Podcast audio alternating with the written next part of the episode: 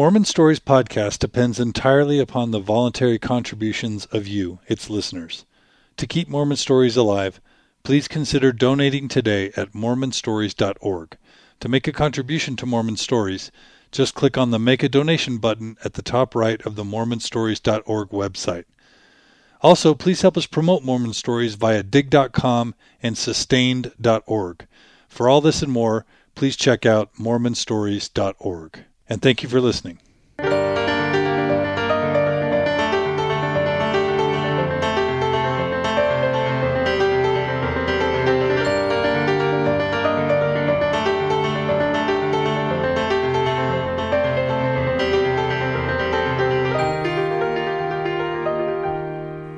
In the final portion of our five part interview with Anne Wilde, Mormon fundamentalist and polygamist, Anne shares with us her views on a plethora of topics, including the Adam God theory, blood atonement, blacks in the priesthood, feminism, and homosexuality. She also discusses her view of the future, both for Mormon fundamentalism and the world. And in my favorite part of the entire series, Anne concludes by sharing with us her testimony. Your story today on Mormon Stories.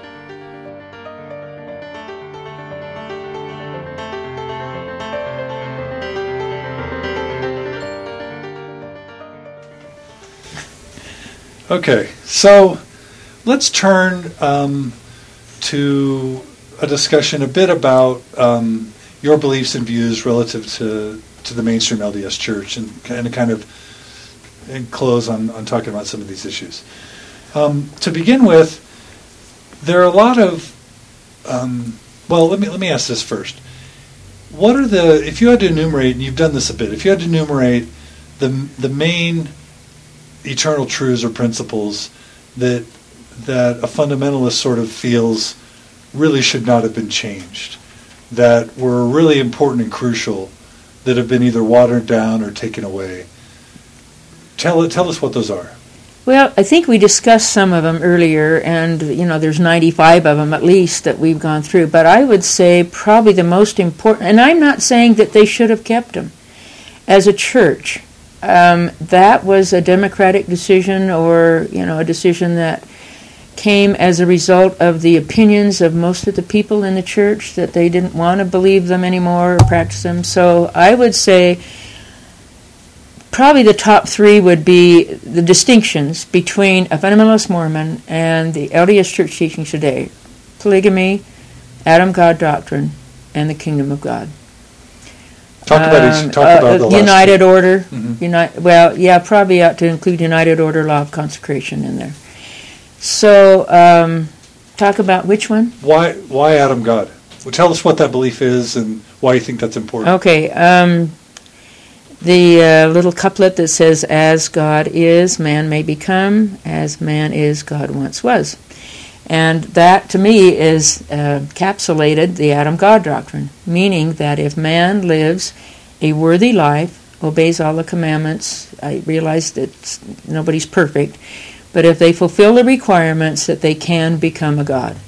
Adam apparently did that on his world he lived and kept the commandments sufficient so that he qualified for becoming a god. One of those requirements was to have more than one wife. So he worked his way up and became a god. And as far as Brigham Young was concerned, he said, Adam is our God and the only God with whom we have to do. So um, there's a lot more that you can add to that, but that doctrine was taught in the early days of the church. In fact, there's a case where a man was actually excommunicated for not believing in that doctrine in the days of Joseph Smith. So Let um, me ask you about that. So, are you saying that the Adam who started human existence on planet Earth was actually God the Father Elohim? Michael, he was Michael, the archangel. He was the only God that we have to do with on our world. But when you think He's about the father of our spirits and our bodies. So when you think about the um, the narrative in the Old Testament, let's say there's, or, or in traditional Mormon LDS theology, there's God the Father Elohim. There's Jesus. Elohim is a council of gods. He's a member of that council. okay. Elohim is plural. So in so it, the way I grew up, I, I thought of God the Father as having the name Elohim. Okay. That's not how you understand it. no, it's not. It's not correct if you define it. Elohim is a plural, Okay. and so that's a council of gods. And Adam or Michael, he was as God. He was really Michael, and when he came down on earth, he became Adam. It's a terminology thing. So But what, anyway, what about Jesus being Jehovah in the pre-existence? Well, see, I don't believe that Jesus was Jehovah. That's a did, did, Jehovah Jo- what did Joseph and Brigham believe? this is it's more complicated that we'd have time to go into. Okay, okay. I believe that Jehovah was the Jesus on Adam's world. So you've got Elohim, Jehovah, and Michael as one Godhead, and then you've got Michael or Adam and Jesus Christ, and then we won't even go into the third member of the Godhead, Okay. which is the Holy Ghost. But there's a man that occupies that office. So there's a dual Godhead there, and if you kind of picture it that way, it helps to understand it. But you know, it would take me a half an hour Sure. really to explain this so the lay member could understand it, and I hate to get into it in. No, that's good. Okay, so so Michael, so is is Jesus the son of Michael, Correct. who's who's also God? So how did God govern the world while living in it? Well, he had a God. He had a, a, a God on his earth, and he's the one that Michael was learning from. So when he was walking and talking in the Garden of Eden, he was talking to his God. That was God on his world when he was a man. But was was um, was Michael is was Michael who became Adam on planet Earth? Is he the God that we pray to now? Well, he's the God that I pray to, Okay.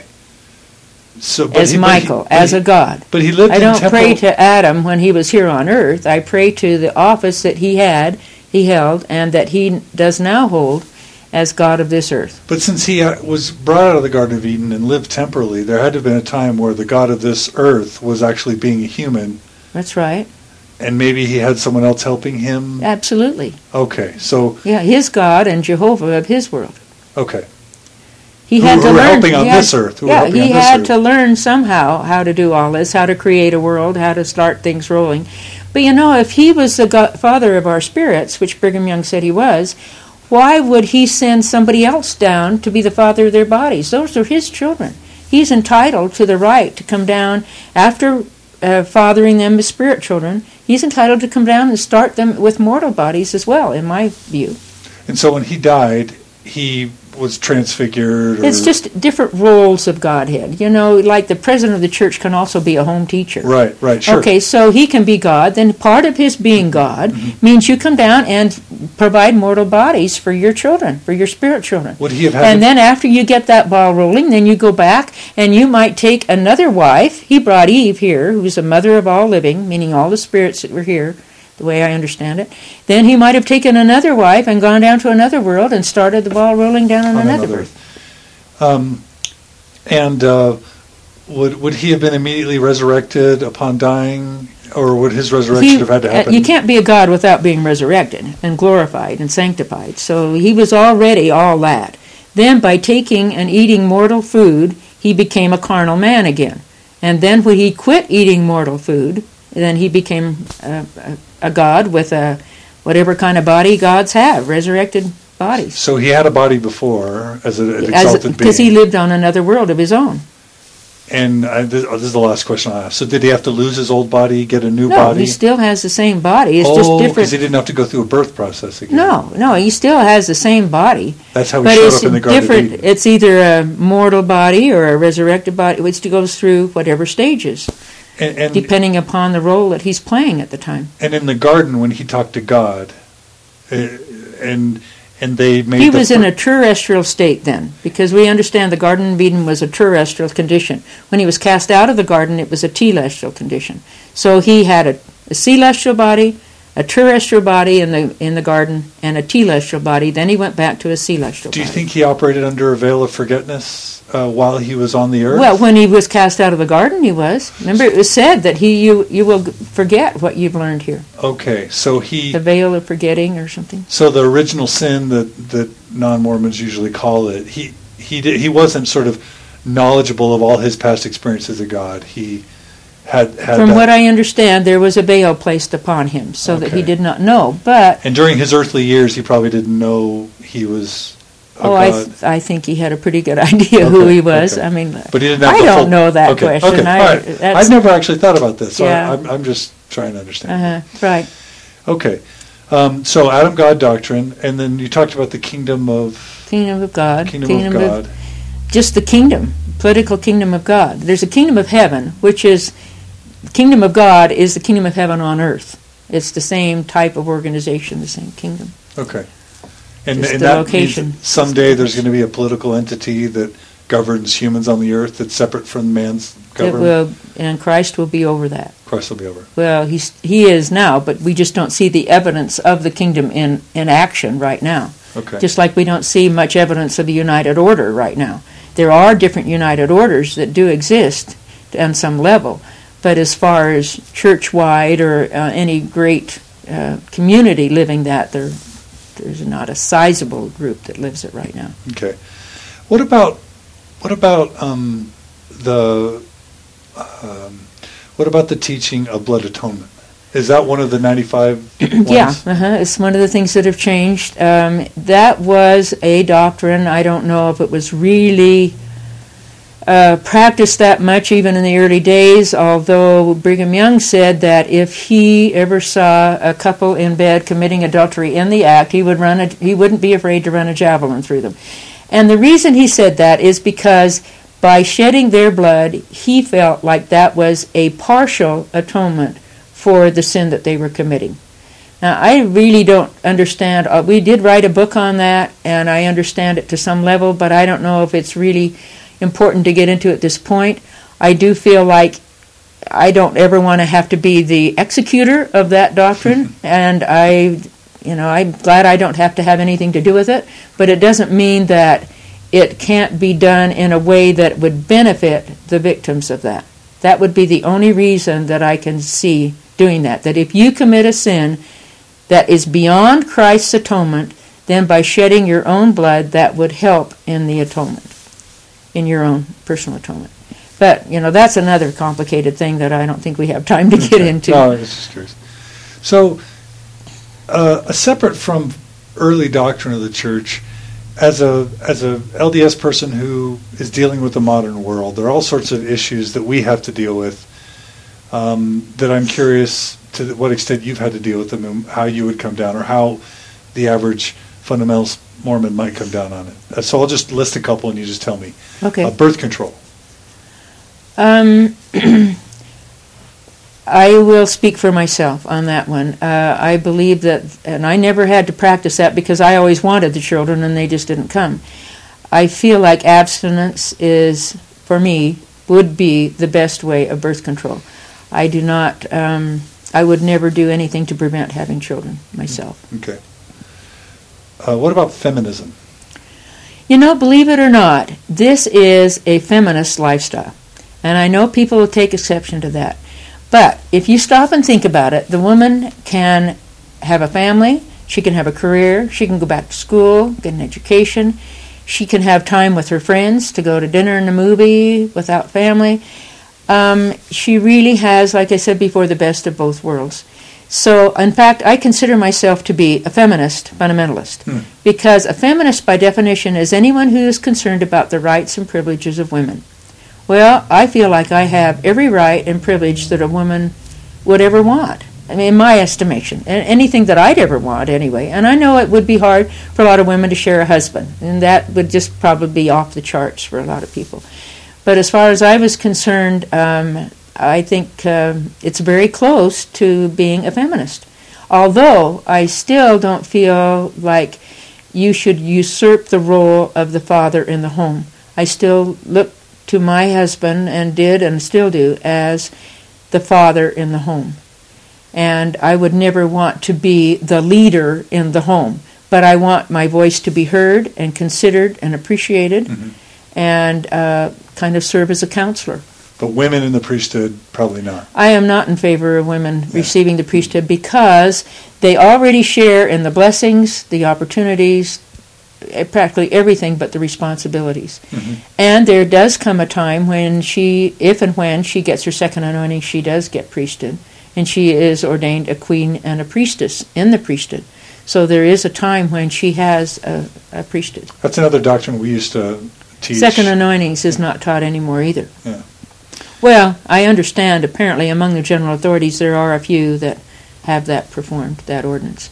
And it's kind of interesting because you look at the endowment today in the temple, and it's a conditional promise. Mhm. You're ordained to become such Mhm. without going into the temple ceremony. So you're supposed to live worthy enough to have that sealed upon you, that Right. first endowment. Well, who in the church now gets that? So they're giving the conditional promise without the sealing of the promise. Right. So it's kind of interesting, you know, everybody's in limbo. What about, uh, it's a sensitive subject, what about blacks and, and, and race as it relates to. Okay, and we get asked that question a lot. And the reason we're, one of the things that we are talking about are equal civil rights for ethnic groups, religious groups.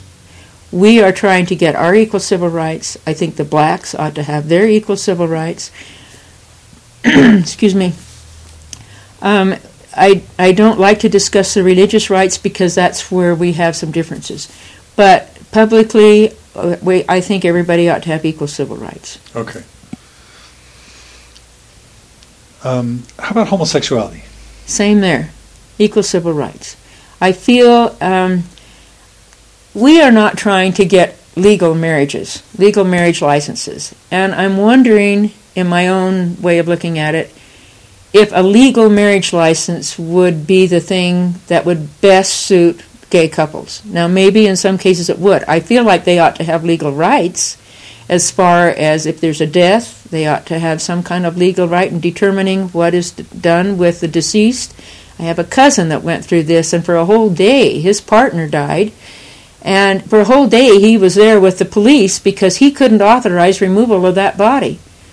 And they had been together as a couple for years, and they had to wait till a blood relative came to release that body. I think that's criminal. Mhm. So I think there ought to be provisions made for them to have some kind of legal decisions, visiting in the hospital or insurance or whatever. But I don't know, and, and this is out of my realm, whether or not a legal marriage license would be the thing, the answer to that. Mhm.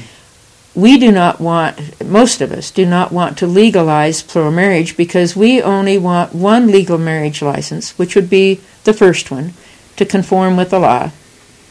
Any subsequent marriages with plural wives are married by priesthood. It's a religious sealing.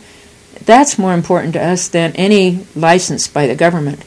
We want to be recognized by God because we're looking at this as an eternal principle. So the important thing to us is to have it decriminalized so we aren't looked at as felons or any kind of criminals. But it's um, a religious sealing that is the most important thing for us. Um, just, just quickly, just to briefly revisit the the race question I asked you. When Joseph Smith, you know, I learned just in the past ten years that apparently Joseph Smith ordained some black men to the priesthood. He didn't ordain him, but he somebody did. Uh, Zebedee Coltrin asked him about that, and um, Elijah Abel. Elijah Abel, yeah. Uh, but um, Zebedee asked him about that, and that's another long story. But Joseph Smith did say to Elijah Abel, apparently, according to one account that I read, that he it was not the right time for him to receive the priesthood, but when the time came, he would be the first in line or among the first to receive it. Um, so I think Joseph Smith, just like anyone else that's starting a religion or a corporation or anything else, they don't know everything at first. They learn as they go along. And I think Joseph Smith realized that um, it was done without his knowledge, apparently, with Elijah Abel. And then when they came and asked him about it, then, then that's when the discussion came up. Um, so I feel like he was still learning a lot of these things as he went along. So maybe, so maybe it was never God's will that that blacks receive the priesthood. Uh, potentially, that that might be one interpretation of the history in those early Um, years. In those early years, before Brigham Young made it really clear. Yeah, I guess. Yeah. Uh, without going into it in detail, I just feel like it was not the right time. Okay. But I do feel like they will get an opportunity eventually. Okay. Okay. Um, so you, you mentioned something about Joseph Smith having to learn and and maybe making some mistakes. What's And, and we've talked about how God definitely made some changes between the Old Testament and the New Testament, and then there's definitely been changes between the New Testament and the LDS Church in its early years. Mm-hmm. how do you know what needs to be embraced as a fundamental concept and what latitude for progress and improvement can be allowed in in God's well, church. I think we touched on that earlier. If it's an eternal principle, they're unchangeable. If it's a practice or a tradition or a so, um, a work, you know, like a lot of times, uh, not a lot of times, but there is a reference that says uh, this work is no longer required at your hands. Well, a work is not an eternal principle. And so you, it's a definition of terms. You have to decide, and that's up to the individual, I guess, to decide what is an eternal principle. I mean, some of them are very clear, and what is a work or a practice or a custom. For example, um, for a while we had Sunday school in the morning on Sunday, and sacrament meeting in the afternoon or evening, and then Relief Society on another day of the week, and primary mutual. Well, pretty soon they came along and decided, no, we want to have all the meetings on Sunday. I don't see anything wrong with that. That's a work or a practice or uh, whatever. That that's fine. That's not an eternal principle. I think an eternal principle is to keep the Sabbath day holy, and it doesn't mean whether you doesn't designate whether you do it on Saturday or Sunday. But I think everybody, if you obey the commandments, you keep a day of the week holy as a Sabbath day. So that's to me an eternal principle. Whereas when you have your meetings, whether it's two or three days of the week or on a Monday, I don't think that's that important. Okay. If uh, how do you feel about the practice of polygamy disconnected with Mormon beliefs? You talked about this a bit, but do you? Let's say that for some reason your conviction about Mormonism just withered away. Would you feel then like all polygamy should should be made illegal or banned, or in other words, do you support polygamy only within the confines of a, of a believing Mormon? Well, or that's the only reason I live it is because of religious belief. But like I mentioned to you, there's many countries in the world that live it as a um, secular practice, as a tradition, um, just because it's convenient. Um, so if there were no Mormonism, I probably wouldn't live it. No, because I base that on my religious mm-hmm. conviction. Okay. Or, you know one of the things I struggle with um, is knowing that my grandmother was the daughter of a of a polygamous wife. That you know most of the world associates Mormon with the LDS Church, or polygamy with the LDS Church. It's our heritage. It's been taught from the rooftops by prophets of old as a requirement of salvation. Yet today, exaltation, exal- not salvation. Salvation sorry, sorry. is universal. You're right, exaltation. And people interchange those, and yes, I just like be. to make Thank it. You, you know. Thank you. But but today, when Gordon B. Hinckley's asked by Larry King what he believes about polygamy or his views on polygamy, he he says it's not doctrinal, or it's in the past. Why do we have to talk about that? And when the church puts out a press release, it it, it really tries hard to say distance. Um, and a lot of Mormons probably, a lot of LDS people probably uh, don't may, maybe show some discrimination or some feelings of inferiority do you have feelings about all those things?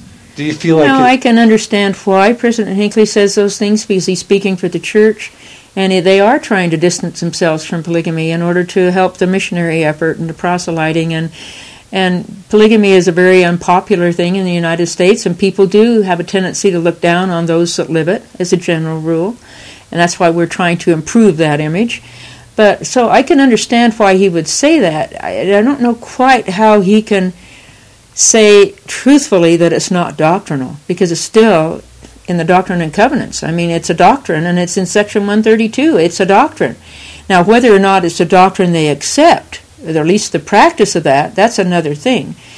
But um, I don't feel generally that people have looked down on me. I think if they have, as a person, it's because they don't understand the lifestyle. A lot of the people I associate even with today, well, not so much now since I've become more public, but there were a lot of people over six years ago that didn't know I was a polygamist and they, they didn't look down on me for any particular reason.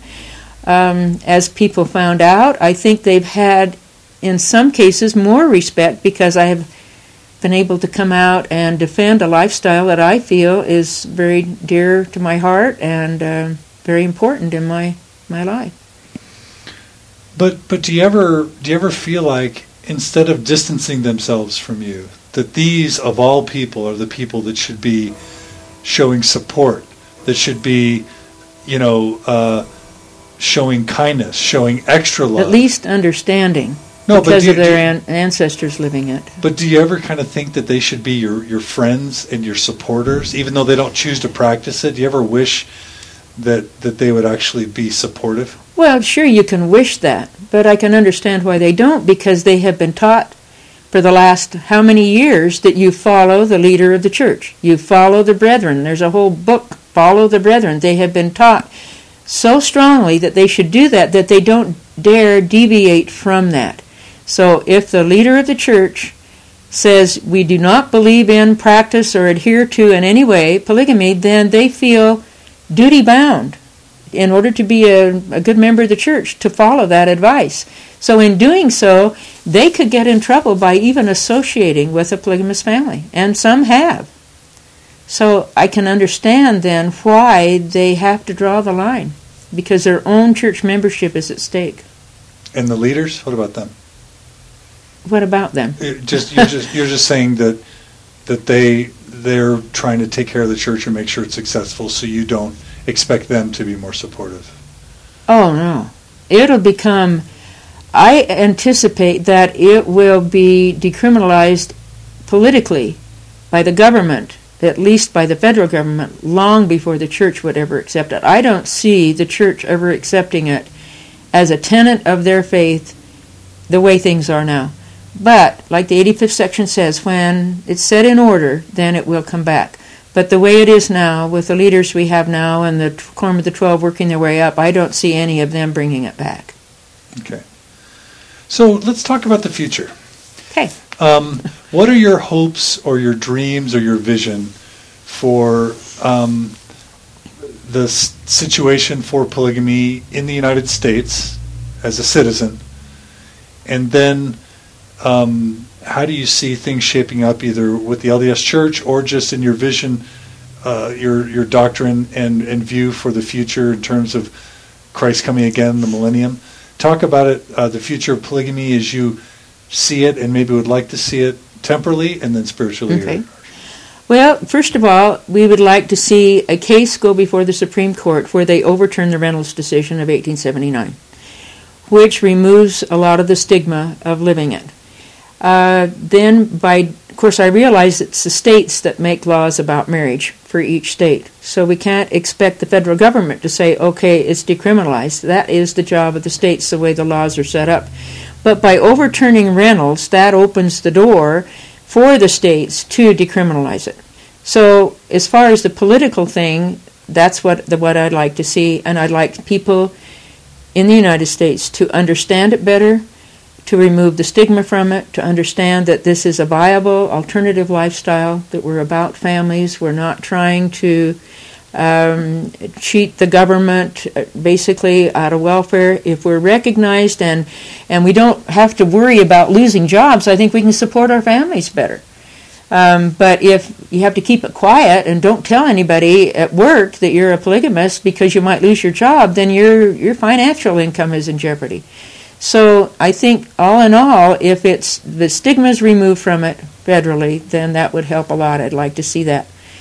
As far as the church goes, like I say, I don't anticipate any changes that way, but I would like to see the members of the church at least understand it to the degree that they don't look down their noses, keep their children from playing with polygamous children. We're not out to convert anybody. Really, we aren't. We just want to be able to live it quietly or at least be accepted in our choice to live it. So um, I don't care if the church doesn't accept it as a tenant because most of us are out of the church anyway, and we recognize the difference between the gospel and the church.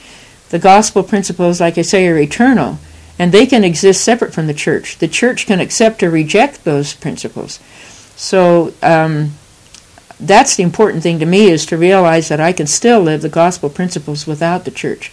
Even though I enjoyed it while I was there, it can be done, as long as you have the priesthood to perform the ordinances that are necessary.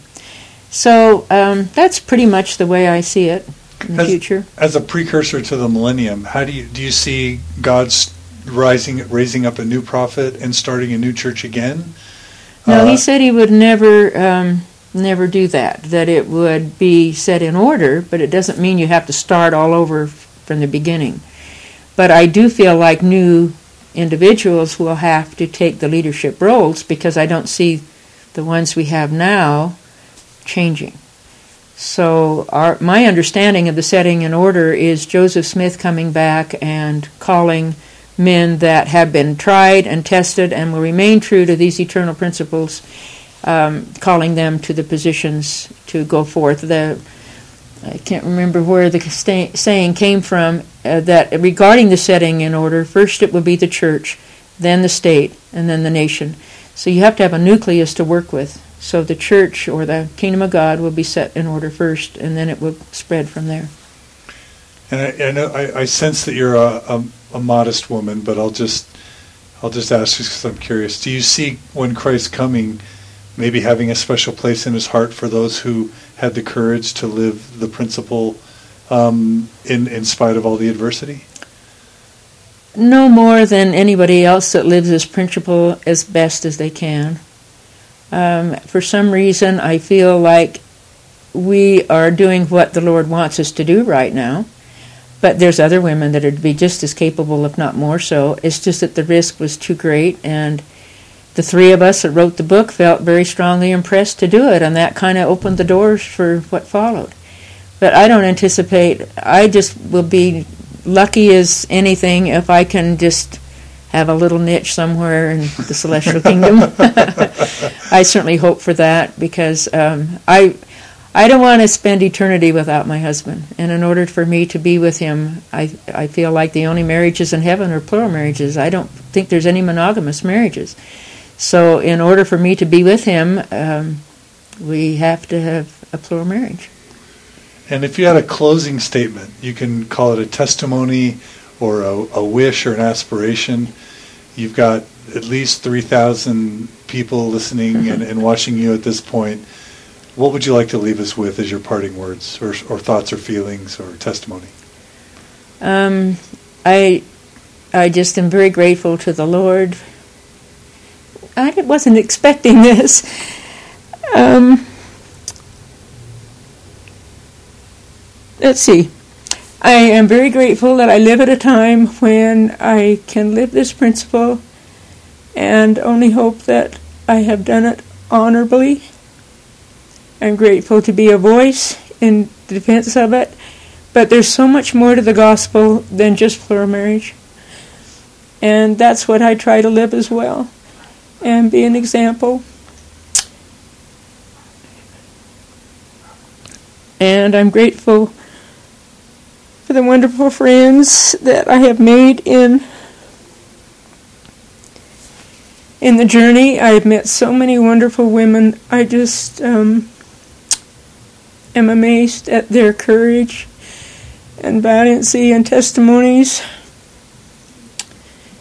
and feel privileged to associate with them.